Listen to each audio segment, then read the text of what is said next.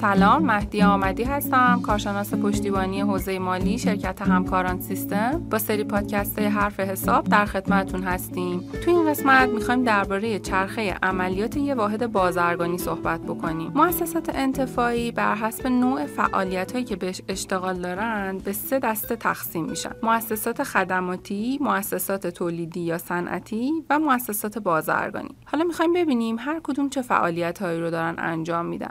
نوع اول مؤسسات خدماتی هستند. مؤسسات خدماتی مؤسساتی هستند که خدماتی رو به مشتریان عرضه می‌کنن و در ازای اونها کارمزد یا حق و زحمه دریافت می‌کنن. مثل بانک ها، تعمیرگاه ها، هتل ها، بنگاه باربری و مسافربری و امثال اونا. نوع دوم مؤسسات تولیدی یا صنعتی مؤسساتی هستند که انواع فراورده ها و کالاهای با دوام یا مصرفی رو معمولا با به کار گرفتن سرمایه و نیروی انسانی ماهر یا با استفاده از ابزارها و ماشینالات و تأسیسات می‌سازند یا تولید می‌کنند و اونها رو مستقیما یا از طریق شبکه های توزیع به فروش میرسونند مثل کارخونه ها، کارگاه ها، نیروگاه ها و امثال اونها.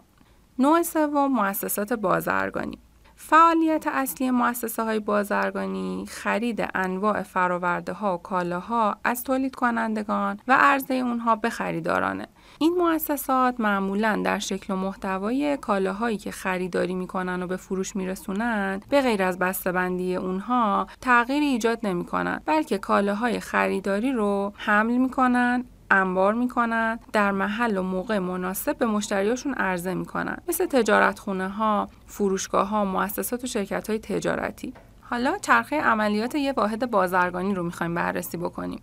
یه واحد بازرگانی کالا می‌خره، اونو به مشتریاش میفروشه و از وجوه نقد برای خرید کالاهای بیشتر برای تکرار این چرخه استفاده می‌کنه. سرعت بیشتر تو فروش کالا و وصول وجه نقد سوداوری اون مؤسسه رو افزایش میده. خب تو این بخش چرخه عملیات یه واحد بازرگانی رو مورد بررسی قرار دادیم. تو قسمت بعدی درباره موجودی کالا صحبت می‌کنیم. لطفا برای شنیدن ادامه پادکست ها به سایت education.systemgroup.net مراجعه کنید.